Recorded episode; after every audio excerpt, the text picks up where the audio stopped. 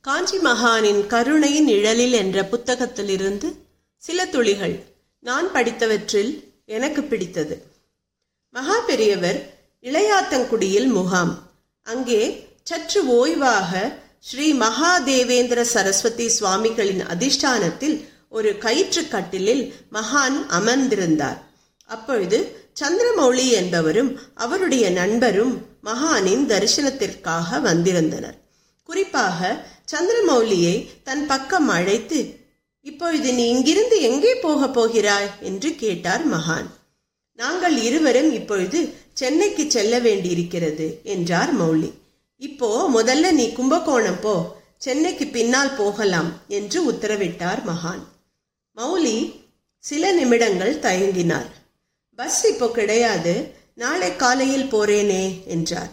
எல்லாம் கிடைக்கும் நீ உடனே கும்பகோணம் புறப்படு என்றார் மகான். மடத்தின் மேனேஜரான சாம்பமூர்த்தியை அழைத்து இவனை இங்கிருந்து உடனே கும்பகோணம் அனுப்பி வை என்றார். எப்பொழுதும் ஒரு பக்தரை வலுக்கட்டாயமாக சொந்த ஊருக்கு உடனே போகும்படி மகா நிர்பந்தித்ததே இல்லை. மௌலியை மட்டும் ஏன்? சரி என்று சொல்லிவிட்டு வெளியே வந்த சாம்பமூர்த்தி மௌலியை எப்படி கும்பகோணம் அனுப்புவது?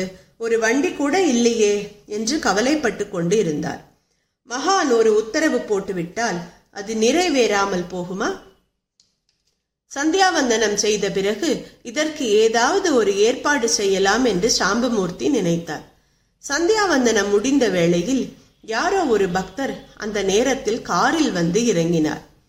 அவரிடம் விஷயத்தை சொல்லி மௌலியையும் அவரது நண்பரையும் திருமயம் வரை கொண்டு விட்டு வர முடியுமா? என கேட்க அந்த பக்தர் மறு பேச்சில்லாமல் காரை கொடுத்து உதவினார். திருமயம் சென்று விட்டால் அங்கிருந்து ரயிலை பிடித்து மறுநாள் காலை கும்பகோணத்தை அடைந்து விடலாம். அதாவது காலை நாலு மணிக்குள்.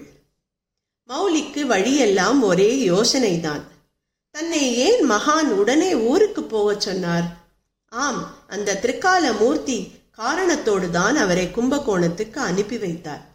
மகான் கும்பகோணம் போகச் சொன்ன அதே வேளையில் மௌலியின் வயதான தாயார் வெள்ளப்பாகை தன் மீது கொட்டிக்கொண்டு தீக்காயத்தால் மிகவும் அவதிப்பட்டு கொண்டு இருந்தார்.